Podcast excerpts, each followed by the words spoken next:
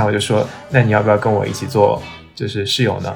然后他非常开心，因为 因为这个故事为什么听起来有一些暧昧？没有暧昧，不是暧昧，相亲的感觉。有有一点相亲的感觉，但是我就觉得那个相亲的感觉也挺不是，就是隐隐约约这种夹杂了相亲感觉，就是物色室友的，呃，这个过程还是挺美好的。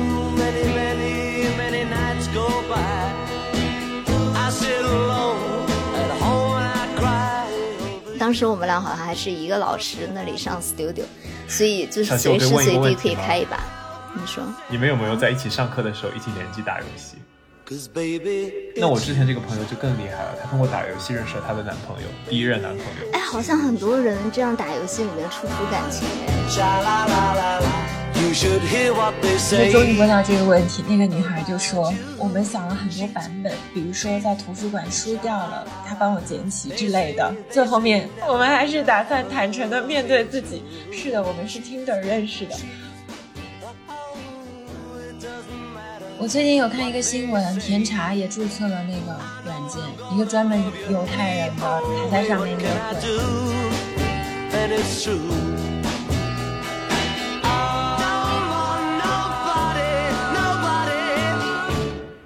大家好，我是阿驼，我是小西，我是央子，欢迎来到大俗小雅。大俗小雅收三位三位在世界各地打工人，每周陪你一起跨时差谈天说地。我们今天想和大家聊一聊，我们有过交流，也有可能在生活当中见过面，然后特别是在网络环境当中有过交流的朋友，虽然从来都没有认识过，但是隔着 PC 端、移动端屏幕，仿佛可以感觉到这是一个非常温暖的人。从他们的文字、图片当中，隐隐约约的感受到他们也在就是影响到我们自己的生活。对。因为疫情呢，很多人都只能线上见面，然后线上交友。那我们今天这期节目是和全球语言学习社区 iTalki 的合作节目。在 iTalki 呢，你可以与世界各地的人一起学习外语，然后交流文化，共同探讨语言的奥秘，而且可以认识不同国家的朋友。通过超过一百五十种的在线母语一对一教学，上一课复一课，通过学习一种新的语言。打开一个新世界的大门，在 iTalki 这个全球性的语言学习社区呢，你还可以了解不一样的生活方式，看到生活的另一种可能性和另一面。通过和母语老师一对一的线上交流，去接近、去深入的了解另一种文化。阿图，你快说，是不是充满了期待呢？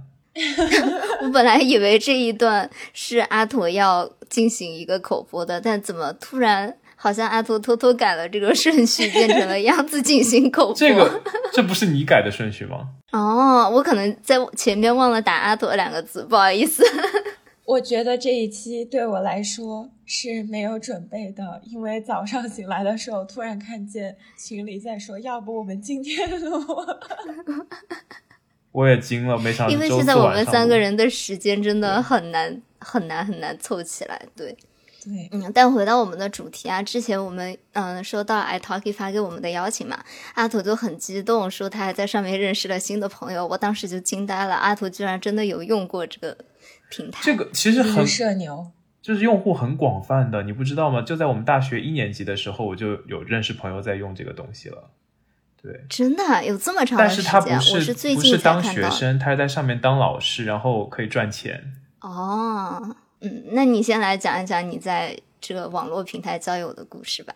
毕竟你是我们当中的 社牛。不是不是，但是我真的是在那个疫情期间，真的是没有人可以讲话。然后小西也在之前节目当中说，我都在跟自己讲话。虽然我真的一直在否认这个事情，但的确就是疫情期间真的很难找到一个可以讲话的人。所以我就想说，要不就干脆借这个机会。通过一些虚拟的途径认识一些朋友，那我就找到了这个 iTalki 社区。然后，因为我本来就是对语言学习挺感兴趣的，所以我在这个就是语言学习社群当中认识了一一些老师。然后他们给我就是的生活当中，就是每周有一个固定的时间，我们会一起交流嘛。然后就相当于在那些固定的时间给我带来一些乐趣。就我觉得很多在这个，所以你是学了什么语言啊？在上面，我学了韩语，还有学了德语。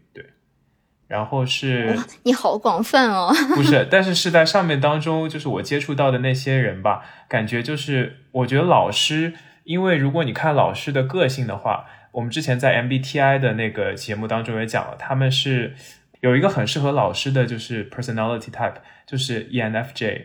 哦，这不是你自己吗？我怎么没感觉到呢？感觉就因为我因为我本来就挺喜欢那个。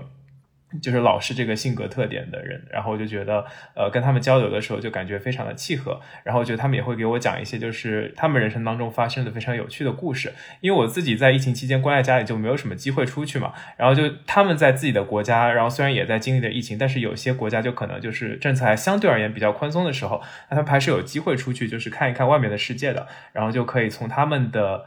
呃，生活当中了解到，在另一个文化背景下，他们大家都在经历一些什么样的，就是人生的坎坷，不是人生的坎坷，就是人生的就是起起伏伏。对，然后我之前接触的那个韩语老师，他特别逗，就有一次他在呃，他跟我分享了一个去就是野外露营的故事，然后他们走到什么什么首尔附近，可能有一个比较郊区的地方，然后有一座很高的山，然后他们在往山上面就是开车行进的过程当中，突然之间。出现了一个就是披着白色衣服的一个老妇的声音，就是在雾霾，就是在怎么突然一下？对，就是在一个雾霾霾的过程当中，就就看到一个，就你想象一下，有点那种暮光之城的感觉，就那种就是深山老林当中，然后往山上开进的过程当中，突然看见马路中央出现一个披着白色衣服一个老妇的身影，然后那个老妇在向他们招手。他们从山上开上去的时候看到这个老妇，然后从山下呃山上再开下的时候还是看见了这个老妇。他的朋友就对他说：“哎，我们是不是撞见鬼了？”天哪，感觉这个感觉就在半路当中突然出现一个这个年纪比较大的老妇人，然后穿着白色的衣服，这不是鬼还是什么？然后他们走近一看，哦，原来只是一个普普通通的老奶奶。然后这个老奶奶呢，是她自己走到山上，然后就是迷路了。然后他们希望就是能够通过一个顺风车把他给载下去，这个样子。哎，我其实有一点好奇，就是你跟你的老师是用韩文在交流吗？对对对，我们最开始是这样子，我们最开始的时候是英文夹杂着韩语交流，但是后来就是慢慢。呃，就是语言能力提升了之后，就逐渐过渡到了这个全都是韩文来交流。好厉害，你可以用韩文讲这么多。对啊，就是我们会聊一些，因为这些感觉就是比较，如果你现在让我去聊什么就是非常深刻的话题的话，比如说就是商业那种层面的话题的话，可能又又需要一些专业的术语，所以所以还讲的不是很清楚。德语有这么好吗？要不要来一段？韩语呃，德语的话我现在只能看不能说，就。我我觉得阿驼有一点胆怯了，我觉得阿驼还蛮胆怯的，因为上次他说三二一，我没听懂他在说德语。Yeah，Guten Tag。哎，反正就是 德语大概上的课比较少，韩语上的课比较多，对。然后我觉得就还挺有趣的，呃，总体来说，我觉得还认识到挺多就是不同文化背景下面的人，听他们讲他们自己的故事，分享自己的背景，还是一件非常能够让我去就是打开自己眼界的事情。对，所以我也推荐就是小伙伴们如果有机会的话，也上去多多接触一些和自己生活在不同文化背景的人。嗯，那其实我是一个还蛮谨慎的人，我好像不太会。尤其是在疫情之前啊，我是对网络交友这件事情非常的谨慎，因为小时候嘛，家长就会跟你说很多网络世界很复杂，什么什么，你要去认识一个网友就是一件很危险的事情。所以我这么想起来，我我人生当中就真正说得上是网友奔现的，好像就只有一个朋友。嗯，这个说起来是一个非常古早的故事了，很早之前吧，我们初中的时候。你们晚上睡觉之前会不会听那种深夜电台？会，我高中也会听。我会听鬼故事。对，你怎么这么野？我都会听一些那种舒缓放歌的那种电台，因为其实我们那个时候网速没有那么快嘛，你不可能晚上看视频啊什么的，而且也没有那个时候也没有什么流量，流量还很贵。就大家一般晚上的活动就是听广播电台，然后那个时候的广播电台还是用。收音机信号吧，就不是那种通过网速来播放的，所以是不要钱的。我就听了一个电台，听了很久，基本上它应该是日更的那种电台吧，就是每天晚上刚好在我睡觉之前都会听一阵。然后后来我就好像发现这个电台有一个百度贴吧，听起来太古早了。然后那个贴吧还是那种非常活跃的一个贴吧，可能这是一个在成都比较大的电台吧。然后电台还有一个好处，就是因为它是按照地域划分的嘛，所以其实，在那个贴吧里面活跃的人也都是成都人，嗯，就大家是有这种线下见面的机会的。但是我虽然进了那个贴吧，但是我也没有讲很少在里面发言，对我我也不太会去里面讲话那种，然后我也。不可能，从来没有想到说我真的要去。认识一个人，然后那个贴吧里面就有一个女生，她就是还蛮外向的，就会在里面发帖啊什么的。就有的时候看她跟别人的聊天嘛，我觉得她是一个很有意思的人。然后通过信息的收集，我就发现她是一个跟我年纪相仿的一个女生。知道是一个年纪相仿的女生以后，你的戒备心就会。放下一些嘛，然后我们感兴趣的话题什么的也都还蛮相似的。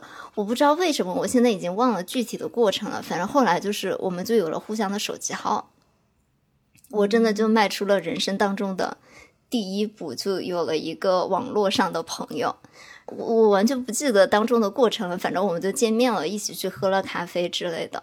然后但后来就。我们真的有变成很好的朋友，还有一起出去玩啊什么的。之前我们不是录了一期咖啡地图的漫游嘛，嗯，就是那个朋友。然后我们现在还会经常出去喝咖啡啊什么的。啊。很像他的风格哎。如果真的是从现实生活上来说，我可能不太会有这种类型的朋友，因为他就是比较文艺啊，然后跟我的性格不是很像。但是在网络上面，我就会特别被这样的人的性格所吸引，然后后来真的发现是可以当生活里面一直处的好朋友，就还挺神奇的。嗯，那你们现在还有交流吗？会啊，我们会经常一起出去喝咖啡嘛。哦，是哦，OK。对啊，对啊，嗯，对我刚来德国的时候，其实也有认识一个网友，就是也是相当于小七说这种论坛性质的，就是我想提高德语嘛，然后那个朋友想学中文，然后后面我们加了互相的 Instagram，发现他是一个摄影师，所以还蛮神奇的。后来见面聊天的时候，发现他就是小西说的，也是一个非常文艺的人，就是能聊很多天。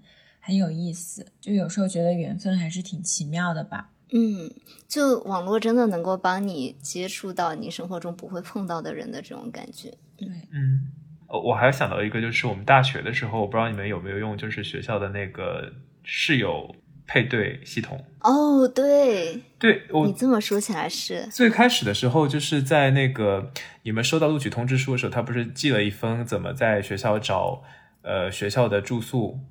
的手册嘛，然后那个手册会把你引导到一个就是学校内部的网络系统，然后这个网络系统呢会告诉你说你可以在上面注册一个账号，然后这个账号呢就是会帮你进入到一个内部的配对系统，然后比如说你要去一个类别的宿舍，就是一个特定的地址的宿舍的话，就可以帮你找到说其他想要去这个特定的地址的宿舍的一群人，你们如果聊了聊了就是。聊的还比较契合的话，那就很有很有可能机会就是成为室友。然后我对大学生活真的是充满了向往，于是我就在上面就是 疯狂的寻找就是未来的室友。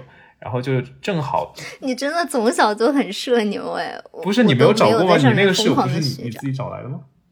不是，我是自动是分配的。对哦，你们没有去主动 reach out 是吗？没有，没有。我那个时候是就是我主动去找了几个，然后我就觉得跟一个。美国男生，一个加州男孩，就感觉聊得特别来。然后我我那个时候我好像跟他分享什么东西，我是我是先就是互相，我们是互相先交换了我们的那个电子邮箱，然后就是我不知道为什么就怀着一个非常忐忑的心情给他送了第一封邮件，然后跟他说就是嘿你好，我是。我叫我叫阿图，然后我今年要上这个大学的一年级，然后你也要来上这个大学一年级，然后我觉得真的是非常高兴可以认识到你，然后我告诉你我是来自哪里哪里哪里，然后我喜欢什么什么什么什么，然后就把这封邮件给他发过去，就有很像以前还没有这些乱七八糟的，就是社交平台的时候，有点那种飞鸽传书，不是飞鸽传书，就是传信的感觉。对，以前就是完全没有社交平台，而且周期会很长。对对，就是我很难想象这个画面。就比如说现在大学配对系统，肯定大家都互相交换什么 ins 啊之类的，然后你就立马能够看到他的长相，然后他生活的整个氛围感，你都能够看到。对，跟以前完全不一样哎。对，说到这个周期性很长，我之前不是跟你们讲过，我在复旦有认识一个朋友嘛？嗯，其实后面有很长一段时间，我们还写过信，做那种笔友。其实那个时候。就用短信什么都已经很发达了，现在觉得写信这个方式还是很美好的呢。嗯，就算现在科技已经到了这个程度，但那种纸质的感觉还是很不一样。哎，所以他是从国内给你寄到德国？没有，我那时候还在长沙嘛。他是上海人啊，嗯，我觉得就是那个等待的时间，你可以有很多想象。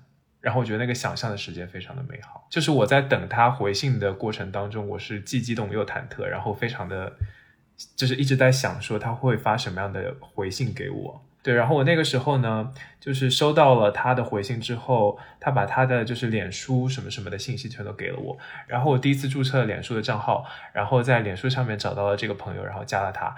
然后我那个时候就在看他过去发生了什么事情，因为脸书上点进去的话，你就可以看到他从出生到他上学过程当中经历的一系列的，就是。人生的进程嘛，然后我就看到他什么在高中的毕业舞会上穿什么样子，然后看到他的朋友跟他一起去，比如说去欧洲玩的一些照片什么什么，然后我就觉得哇，这感觉是一个非常感觉看上去是一个非常和善、非常靠谱的人，对，然后我就觉得感觉和他非常的契合，然后我就说，那你要不要跟我一起做就是室友呢？然后他非常开心，因为。因为这个故事为什么听起来有一些暧昧？没有暧昧，不是暧昧，相亲的感觉，有 有一点相亲的感觉，但是我就觉得那个相亲的感觉也挺不是，就是隐隐约约这种夹杂的相亲感觉，就是物色室友的呃这个过程还是挺美好的，因为我们彼此对。对方就是从来都没有见过，然后了解的也不深，但是就通过这样的一个过程，好像就瞬间拉拉近了彼此的距离。然后就我们实际见到了彼此之后，聊过之后，发现的确也真的非常的契合，还真的还挺神奇的。就我觉得也推荐大家，比如说在平常找室友或者是找呃一起共同租一间公寓的朋友的时候，也可以提前。走一走这样的流程，这样的话真的能够帮助你找到一个非常契合的室友。你说到这个，我想起我大一的室友见我第一面的第一个问题是：哎，你们中国还在每个人骑自行车吗？天哪，没有对比就没有伤害。我觉得是一个，就是可能他对中国不是很了解嘛。对，你们应该先聊一聊天的，给他展示一下中国丰富的娱乐生活。对，我觉得不知道为什么，就是因为很多美国美国小孩嘛，他们从小到大都是生在美国，长在美国，然后可能就没有什么海外的经历，就可能他们唯一出美国国门的话，就比如说可能高中有什么休学旅行，然后就出过那一次，但大多数时候他们可能都待在自己的国家，甚至都待在自己的州，甚至待在自己州的某个城市里，然后就不会走出那一亩三分地。然后人家来上大学之后，听到说，哎，我马上要有了一个中国室友了。那他们肯定会觉得非常的开心嘛，对吧？因为就是感觉要有一个从另一个文化当中来的朋友，会就走到他们自己的生活当中，也算是看人。对我大一的那个室友嘛，他其实是华裔，但是他被他是一个弃婴，就被领养了，所以他是在一个全白人的社区长大的，他的家人也是白人父母，还有一个白人姐姐。后来我们关系变得特别好嘛。他跟我说，他最开始知道他被分到一个中国室友，他其实很害怕。你们还记得我们大一的时候是要共享卧室的嘛？就空间还是挺少的，个人空间。他当时就跟我说，他觉得中国是独生子女嘛，他就很害怕我会是一个被惯坏的人，会很难相处。然后后来发现这是他自己的成见。嗯，那等会儿之前那个谁说大包小包提着来。帮他搬家的那个是谁？对，是他。他爸爸妈妈很宠爱他的，还会帮他铺床这些。明明是他更娇生惯养一点。而他爸爸妈妈人超好的，还请我在学校。你们记得学校有一个蛮 fancy 的餐厅，就是每次有一些重大的聚餐，Things List 什么就去那儿吃饭。嗯，请我在那儿吃了饭，然后他妈妈还特别嘱咐我说，要我们好好相处啊什么的。嗯嗯，还挺暖的耶，很暖。他妈妈是他们一家是基督徒嘛，然后他妈妈也是弃婴被领养的小孩，所以他妈妈结了婚以后就说也要收养一个孩子，因为他自己也是被收养，然后在爱中长大的啊，这样很好哎，对，就很形成了正能量的循环，是是这样的。就是我不知道，因为你们两个不怎么打游戏，虽然我其实打游戏打的也比较少，所以就可能这样的机会比较。比较少一点。我想爆一个料，嗯，不是阿松自己说自己在德国很孤独吗？但是我记得他之前提过，他专门去法兰面基他打游戏的网友们。哦哦，真的？对，反正他也不会听这期节目。哎，对我真的不知道那个是怎么怎么怎么达成的。就是你打游戏，我不知道，就是可能他们打游戏的时候，比如说一些就是比较呃那种会连线的，就是游戏嘛，然后可能会有一个类似。我想起来了，我也有啊，你也有吗？不愧是 INTJ，不是啊，就是他们有一个那个对话间的。对对对。我想说，我们三个里面最直男的、最游戏咖的就是小西。没有啊，我我不怎么打游戏。不是，我觉得是这样子的，就是感觉小西玩的联机游戏比较多。阿驼经常打游戏。你的原神呢？我我我先讲吧，这样。嗯。就是我突然想起来哦，之前我们还在洛杉矶的时候嘛，嗯，然后那个时候有一个游戏非常火，叫《阴阳师》。对。现在也很火。我其实人生中就打过两个游戏，一个《阴阳师》，一个《原神》。然后阴阳师是当时我们的另外一个室友，他就非常的上头这个游戏，我发觉，然后他就每天，我想到前段时间，其实也过了挺久了，我们每次录播课就要开录了，小西就会说一句：“哎，让我打完这一盘原神再说。”我已经很久不打了，我已经戒原神可能快一年了。那估计感觉是一年前的事情了，我觉得。对啊，哦，我就是对游戏。哎，你怎么回事？总是营造小西的这个理工直男人设。对，你太夸张了，朋友。就说回到阴阳师啊，就是我跟我的那个室友嘛，就经常一起会打阴阳师。然后现在的网络游戏都做的社交互动性非常的好，但是就阴阳师是有很多任务。就要两个人一起刷副本啊，或者一起打经验啊什么的。然后因因为我们住在一起嘛，然后我们又是同一个专业的，每天的就是那个日程高度重合。当时我们俩好像还是一个老师那里上 studio，所以就是随时随地可以开一把。你说你们有没有在一起上课的时候一起联机打游戏？有吧？我就知道。你为什么只笑不不承认呢？你为什么只是淡淡的笑了一下啊？不能做这个坏的表率，好吧？然后呢，后来我们就发现，就是它这个随着这个游戏的壮大，它就需要更多的社交属性嘛，才能骗人氪金，是吧？所以呢，它就有了一个叫……哦，我记得你们那个时候级别是不是升的还挺高的？你还行吧？我觉得我真是游戏绝缘体，氪金这个词是我在近两周才知道意思的。哈。我到现在还不知道氪金到底是什么意思，就是个游戏充钱。小西，你还想否认吗？你看我们三个中间，不是是你们俩有点问题。不是我真的很土，因为我玩的游戏我只玩 Pokemon，其他都不玩。哦，除了 Pokemon 和那个就是那个就是动物村庄，哦不，那个叫什么来着的？集结吧，动物森友会。对对对对对对，就其他都没有怎么玩。对，那段时间小呃阿驼简直上头。哦，对了。那个时候，那个游戏上线的时候，你们也经常联机呀。哎呦，你们没有玩过，actually，right？但是就会经常跟别人联机嘛，然后就朋友的朋友也在玩这个游戏，然后就大家会聚集在一个小岛上面，然后去某个人的家里玩。对，对我觉得我是那种不爱玩游戏的人嘛，但是我去我朋友家看到他玩过这个五百多个小时。建了一个岛，我还觉得挺好玩的，因为它中间有一个狐狸，对不对？去卖古董的，我特别喜欢那一段，就是要猜那个名画，猜那些时代。对对对，知道了你的领域。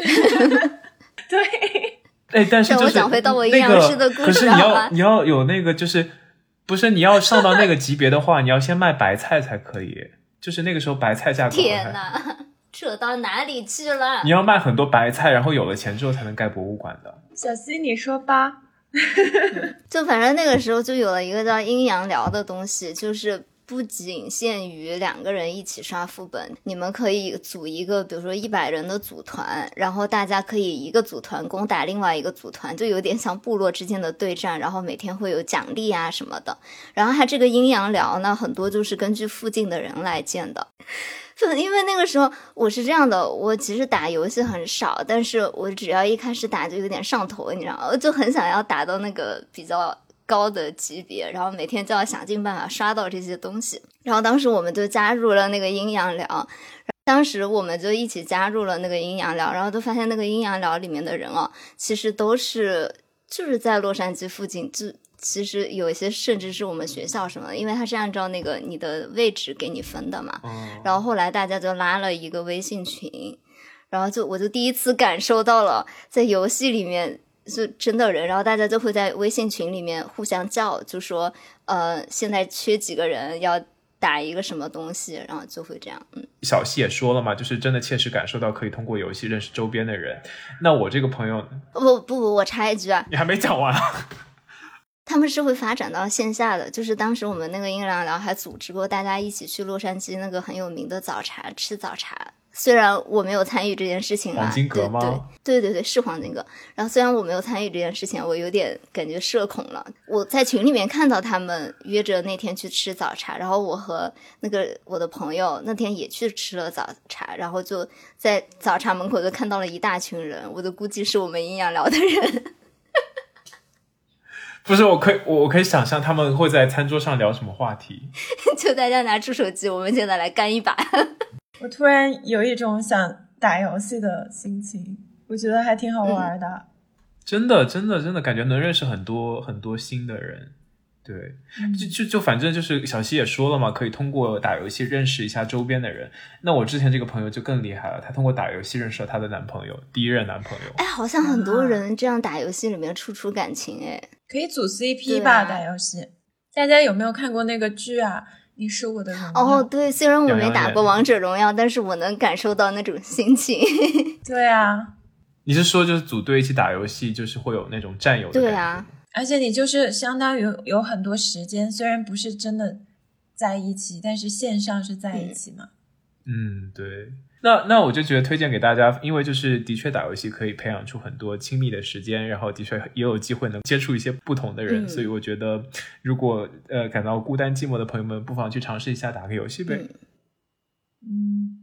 对哦，对，现在就是以前嘛，还没有限制小学生打游戏的时候，其实 我之前有一个室友，他打吃鸡，然后你知道吃鸡里面其实可能百分之八十都是小学生在打吧，然后那些小学生就会跟你连麦嘛，然后他们说话都非常的社会，就说你上你上我的车，我来开车带你，就真的有一种被保护的感觉。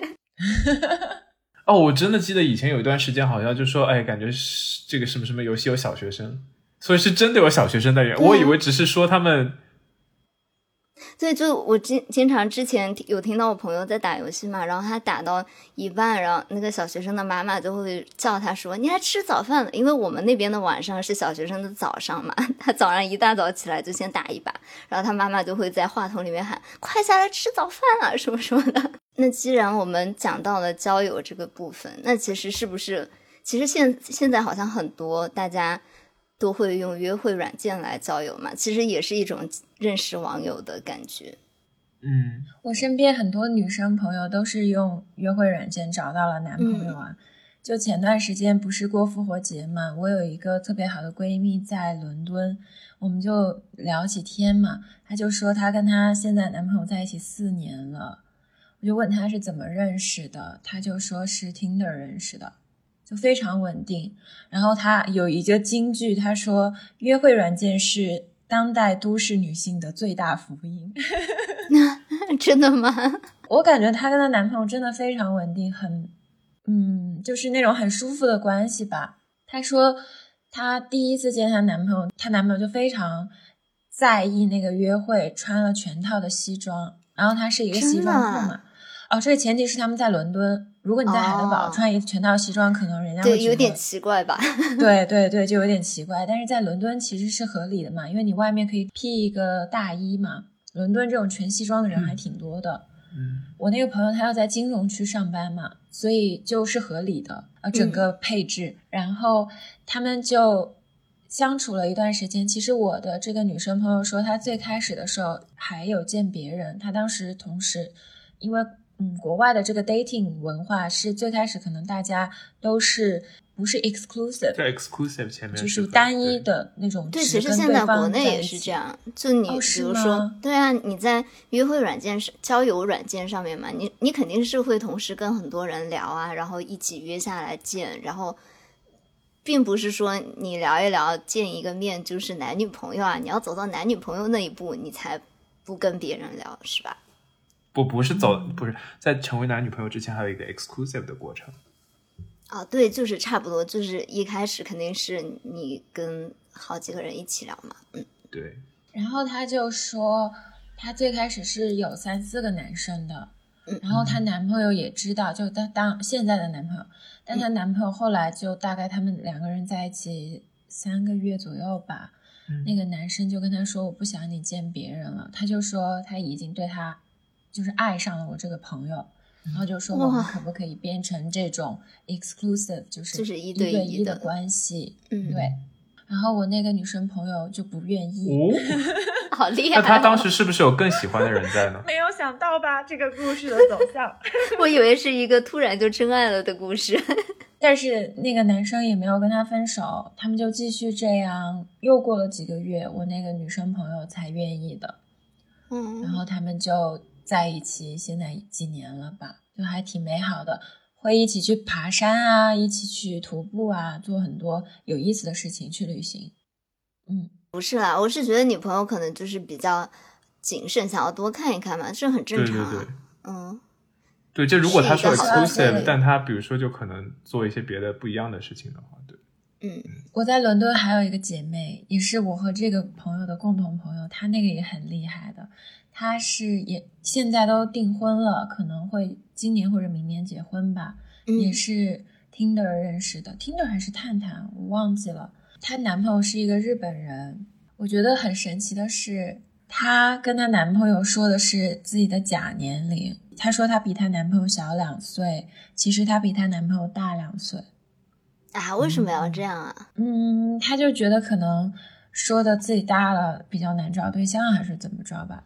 就在啊。软件上，是了，软件是有一个这个问题，就是因为你你很、嗯。一开始你会设置很多范围，就是你把自己嗯。框住，有 filter，对。然后比如说我是一个男生，不是很能理解。他不是年纪很大的，嗯，但是就是因为那个软软件上面那个年龄，它年龄会写在你的名字旁边，然后感觉那个年龄嗯。看上去那个视觉效果还挺大的。但我我也觉得大家还是真诚交友啊，就不要有这样的套路，其实没什么。对，而且我觉得很神奇，就这样，他居然已经走到订婚这一步了。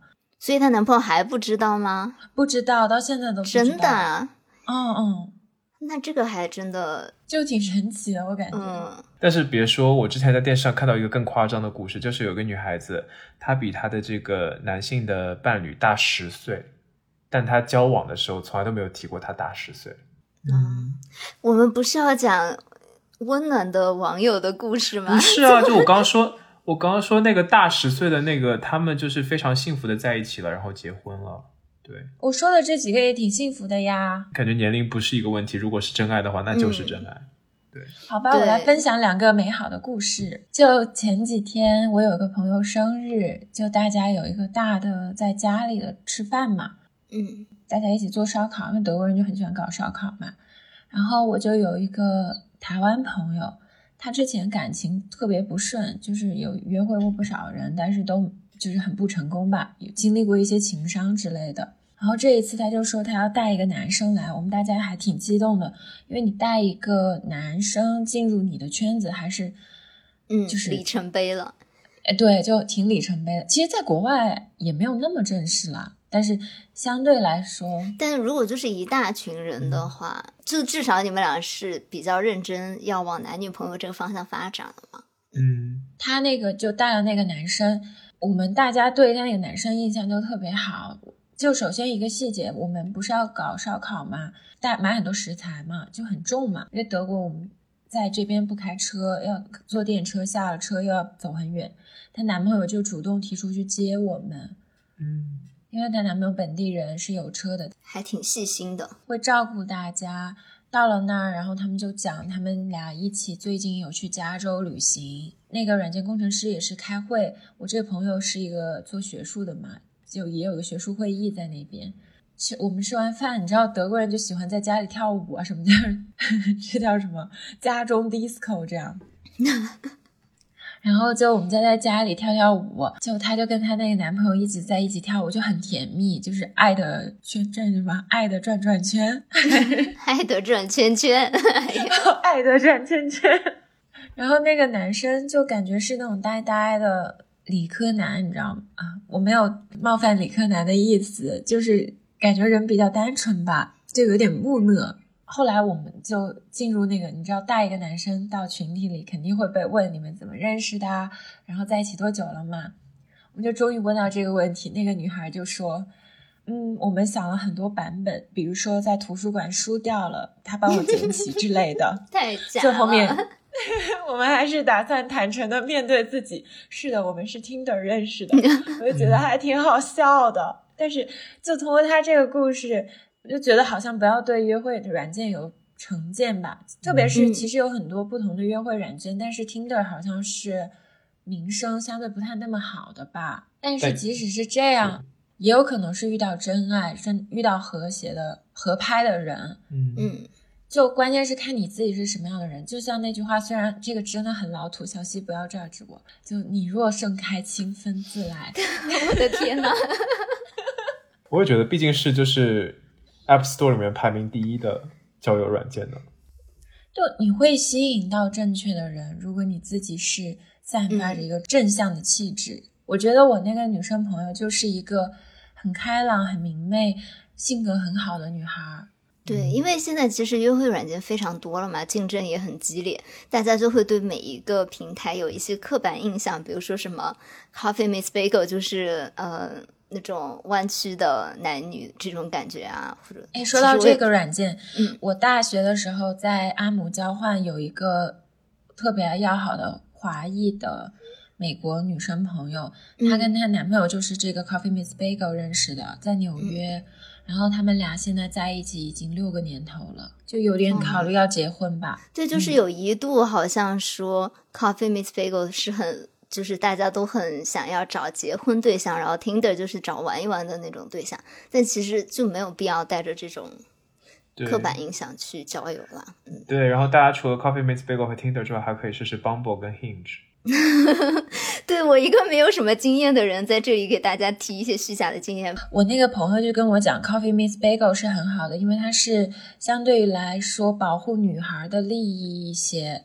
就好像是它是可以女生做出选择啊，就跟 Tinder 那种互相配对好像不一样。反正他是这么跟我讲的，所以他觉得他找的这个男朋友还挺靠谱的。好像我不确定是不是 Coffee Meets Bagel 还是 Hinge，但是我听朋友说，就是好像你们每天能够喜欢的人的就是数量是有限的，就是要审慎就不会出现那种男生广撒网见到一个女生就点喜欢的那种。嗯，对对对，好像是这样子。真的就是因为大家现在就大家工作每天都很忙嘛，然后可能就真的平常也没有什么时间可以出去约会。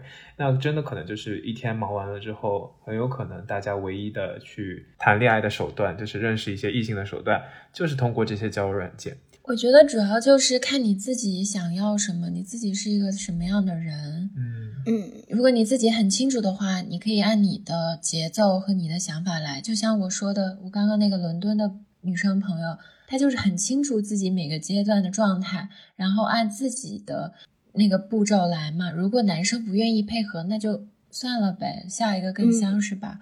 如果他真的跟你是有切合度的，那你们就一起走下去，就是走一步看一步。我觉得是这样的。嗯，而且就大家也不要排斥那种听起来很奇怪的平台，就有可能说不定也能找到真爱。我有一个朋友。他就是用了一个非常神秘的平台，嗯，然后这个这个平台其实是他的同事介绍给他的嘛，就他那个时候这么说，不是所有什么乱七八糟平台都可以的，你这个，哎，对对对，但我的意思就是说，不要局限自己的范围嘛，然后就是不管什么样的平台都是有可能性的嘛，但是大家可以抱着开放的心态。如果遇到非常明显的杀猪盘的话，请大家还是审啊，对，就是要保着谨慎并且开放的态度。对对对，他当时就是他同事推荐给他的一个平台，是有同事背书的，而且同事的老公也是在这个平台上面找的，然后他就觉得哎有点心动，然后他同事就发给了他一个小程序的链接，看起来就非常的呃不太正经的样子啊，上面就是好像是你输入自己的手机号成为一周情侣，然后就是不是那个用户界面做的不是很好，设计的不是很对。但是我觉得这个形式还是挺好的，就是你们有一周的时间来聊天啊，然后互相了解。有点尴尬。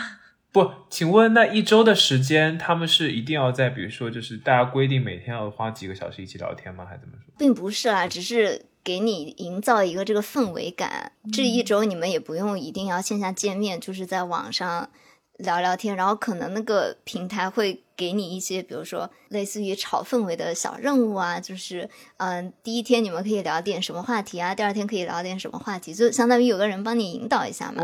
然后，但其实后来就是大家就会。自己聊天的那种，然后他真的就是只聊了一个男生，然后就他们就线下很认真的。国内的软件吗？哦，对，就小程序上面的。嗯，你说到这个，我想到我最近有个初中同学结婚了。嗯，她说她跟她的老公也是在校友网的一个类似人人的平台，但是是以婚恋为导向的认识的，然后现在还挺幸福的。嗯，我感觉现在好像。在二十一世纪，这确实是一个比较普世的找对象的方法。嗯，我发现我身边的朋友好像大多也是这样，大部分都是软件认识的，在生活中认识走在一起的人其实不是很多。因为其实你每天就是上班啊，你不可能去跟同事圈子太小了，主要是对，除非是学生时代的情侣，就是过了这个学生期的话。好像还蛮难的，因为确实学生时代好多人已经就配对成功了呀，剩下的人已经就不多了。突然有一点心酸，听起来好像配对成功。不是啊，就所以就是可能要哎，怎么说呢？就是因为大家圈子都比较怎么就比较相似。对，比较固化，对，然后就很难去认识一些你圈子以外的人。但是说到这个，我突然想起我一个就大学时期的教授，就是他是一个犹太裔俄罗斯人嘛，他和他的妻子是在一个犹太人的 交友软件上面认识的。哦，因为犹太人很多局限，就是他们必须要找犹太教的人，所以这是满足了他们的需求嘛。嗯，我最近有看一个新闻，甜茶也注册了那个软件。一个专门犹太人，他是犹太人吗？他在上面约会。哇，这个广告简直了！是给了甜茶多少钱啊？让他去 注册交友软件？对啊，底下的人都在评论说甜茶真好，也不，嗯，你懂的，跟粉丝怎么样？老老实实注册约会软件再找对象。哎，这真的是一个双赢的营销策略。嗯。但很多好莱坞的明星都是约会软件上找，他们有那种另外的，有一种高端型的约会软件哦，我知道，好像交年费什么的。而且有的就是那种约会软件，还是就是邀请，就 invitation only，就只有你收到邀请才能才能去。嗯，那我觉得其实那种都没什么意思啊，就是那不是你相当于自己把自己局限的很厉害了。大家既然都网络交友，就是要抱着开放且谨慎的态度嘛，就不要给自己设这么多条条框框。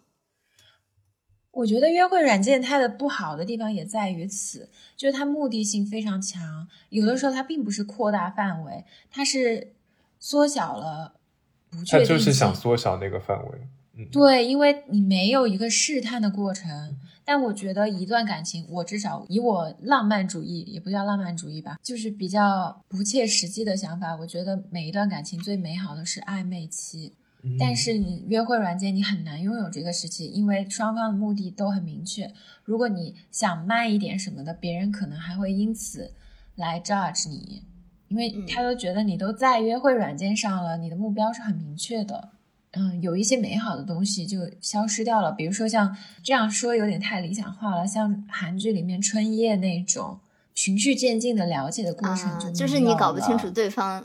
想干什么的这个过程，就是这其实是很美好的一段过程，但是约会软件上很难提供这样的体验。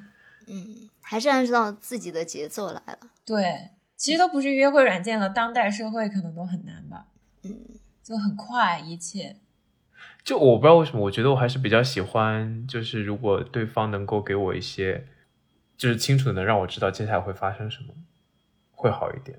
就我们知道我们要往什么方向发展，我觉得那样子会给我更多的信心去好好经营。所以你们两个就是不同的人啊！如果在约会软件上面配对了的话，就走不下去。就我觉得很多就是他们不告诉你说你要接下来往哪边走，然后就你知道吗？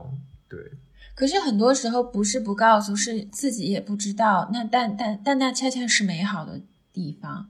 我个人觉得，我不知道，可能就是我觉得我会更喜欢热恋期，比起暧昧期的话，对。暧昧期之后就是热恋期啊，你可以有双重的体验，是很美好的呀。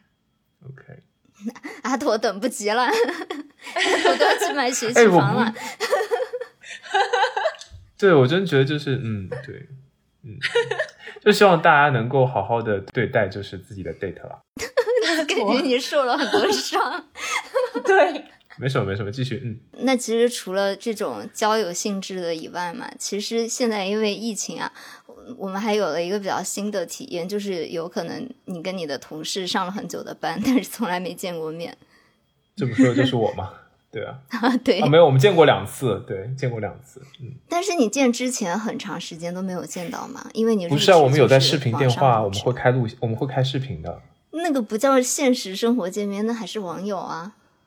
好吧，但是至少我们见过。你有没有发现，很多人真的视频和真人是两个人呢？哦，是的，全认不出来。我我我我，这个我真的很有发言权，因为我们的 team 当中有一个是前那个篮球联赛的一个篮球运动员，还有另外一个是就是在就是大学的校队打排球的排球运动员。然后我之之前他们在视频当中的时候，因为只能看到就是上半身，你以为你跟他们都差不多？对。直到我们真实的见了面时，他们俩每个人都比我高了大概高超多，就是我是我们 team 最矮的一个。对，没想到你也有今天。真的，真的，真的，就是他们都好高，就一个男生一个女孩子，就是男生打篮球的，女孩子是打排球的。对我真的是惊了，就是我我我做梦都没有想到，说我这么多年。我我觉得我在哪里，我至少都是中等以上的身高，没想到在我们 team 里面，我居然是最矮的那一个。除了见到他们呢，然后呃，就我跟老板第一次见面之前，很长一段时间我们都只是视频电话嘛。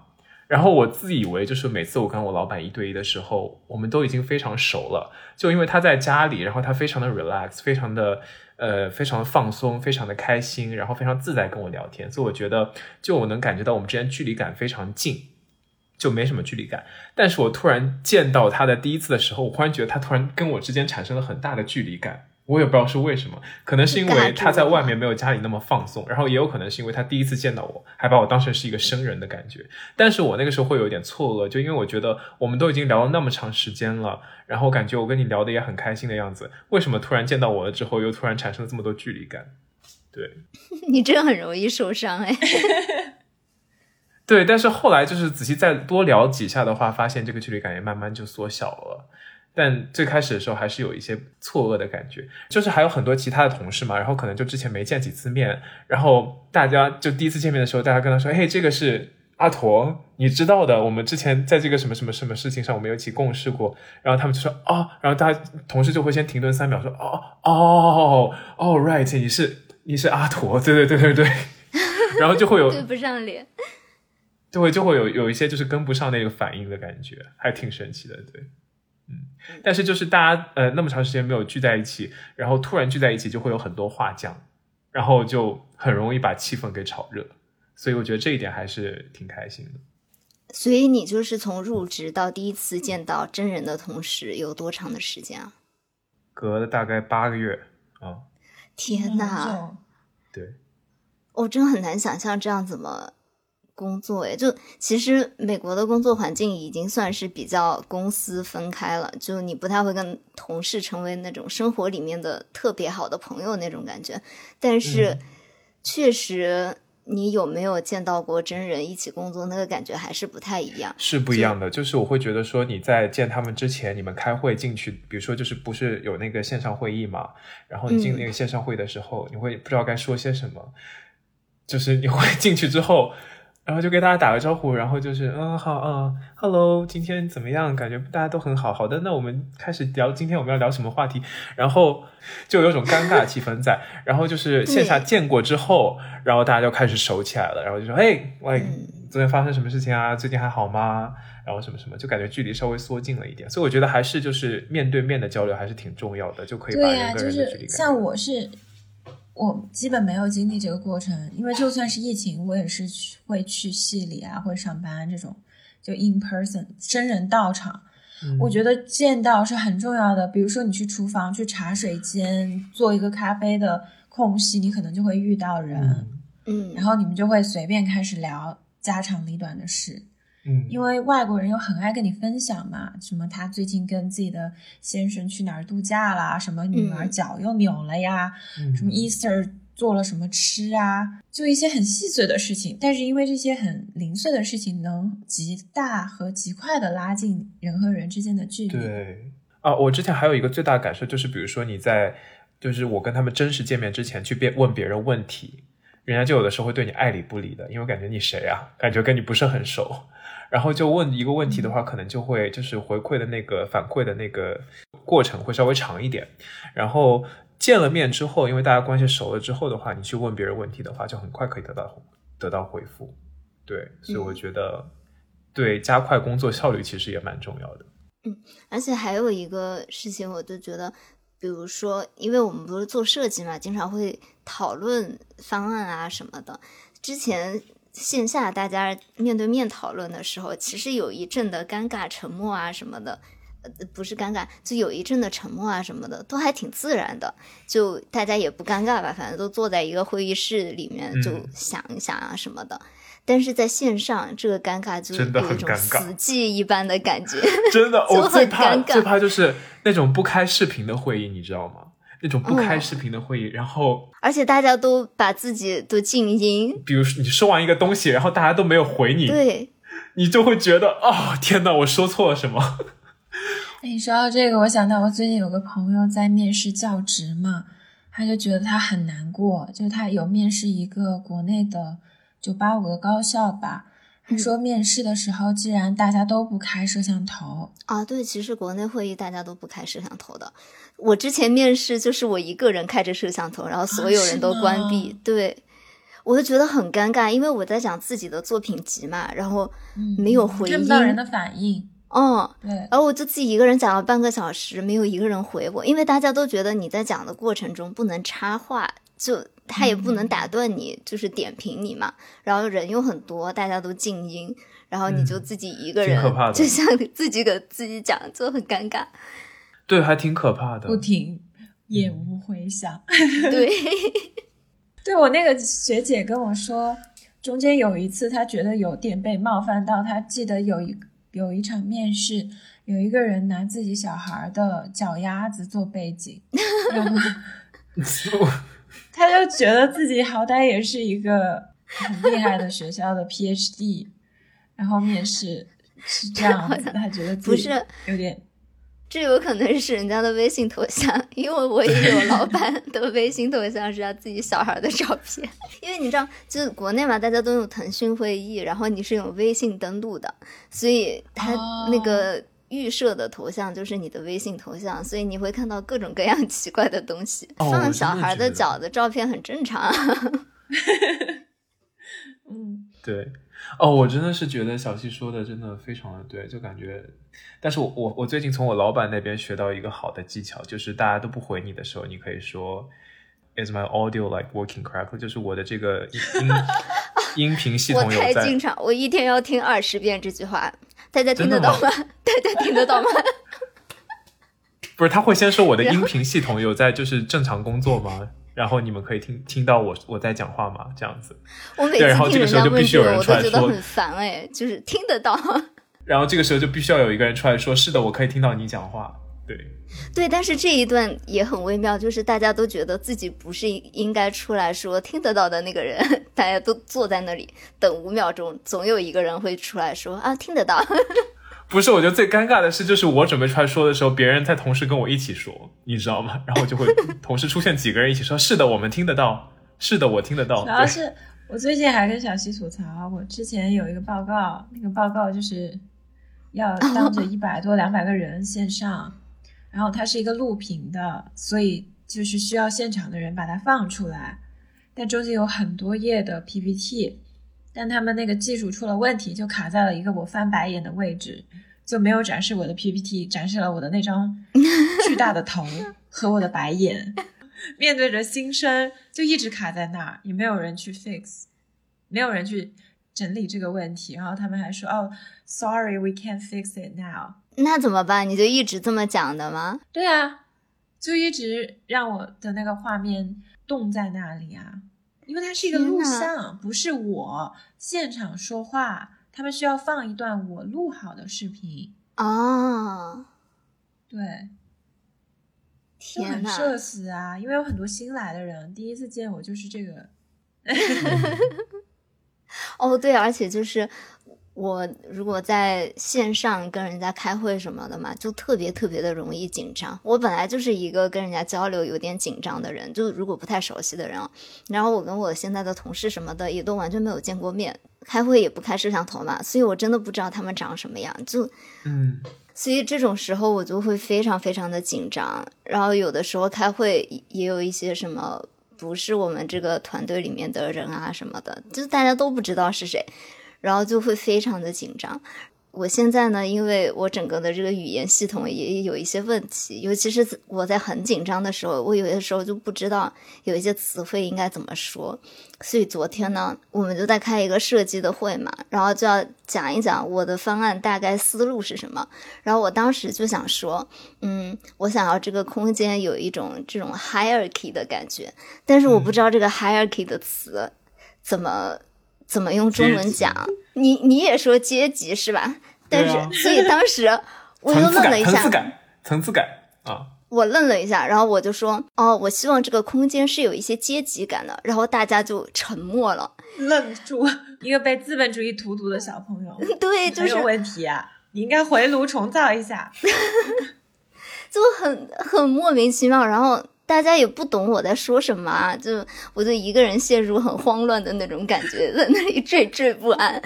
然后，哎，啊，我觉得这个挺正常的，就是就有的时候我跟国内同，我第一次跟国内同事开会的时候，就是我我词汇完全，我的语言系统是混乱的，就是完全词不达意，都是爱你哦，不不是，就是词不达意 都。一不小心暴露了什么？没有，就是词不达意，但是都是都是都是开头好吗？词不达意，但都是就是真的是为了工作好，对啊。不禁让我怀疑您最近的情感状态。我真觉得还挺难的，感觉就是你要在在线上开会的时候，就我有的时候很很害怕自己会讲错什么东西，尤其是跟就是老板的老大老板讲话的时候。嗯，对。然后。我就会觉得，就是我不知道你们之前有没有打电话的经历，就你们有觉得在打电话的时候，自己的英文水平就是要花更多的水平去控制自己的英文水平。对呀，因为就是你需要及时的反应嘛，不不管是中文还是英文，就我们这个语言系统确实没有那么好，因为我们平时说话就是。就随便在乱说，然后但是这种工作的场合，你又希望自己是非常职业的，说一些专业的词汇，但是那你要在非常临场想要表达一些想法的时候，很很容易就卡住，然后又没有，比如说是面对面的话，你还可以通过一些肢体语言进行一些缓解，但是现在又看不着脸，就很尬。哦，我觉得真的很可能是，就是因为你没有面对面，所以你收到的信息只能是从就是声音来传播，然后你没有办法通过一些自己的表情，通过一些自己的肢体动作去传达你想要表达的那个意思，然后就会觉得非常有一种无力感，因为你只能靠自己说的东西来传递自己想要表达东西。就我觉得 communication 就沟通真的是一个非常。非常非常就是需要很多就是多角度的形式去呃完成的一件一个过程，我就觉得只靠声音来传递声音和就是呃自己的就是讲的话来传播的话会比较困难一点，就是少了那么多辅助的辅。你但听众朋友听我刚刚讲的话，大家也就知道我平常语言系统有多混乱了。对，好的，那今天非常感谢 iTalki 和我们一起合作的这期节目。希望大家有机会也能够探索一下，寻找一下能够给自己生活带来一些新鲜感、带来一些乐趣的，呃，来自另一个世界网络的朋友，网络世界的神秘力量。加油，你可以做到的，是不是充满了期待呢？阿朵现在就是词不达意，都是爱你。我们不要这样随随便便用人家篡夺别人的标题，可以吗？哦，对不起，对不起，那个现实肤浅的小姐妹们，对不起。你们深深的植入在了阿朵的脑子里。这不是你们告诉我的吗？这个标题我我们的植入没有你深刻。好，OK，行，那今天就那今天节目就到这里了。我是阿驼，我是小西，我是杨子。我是大树，下次要带来见面了，拜拜。嗯，拜拜。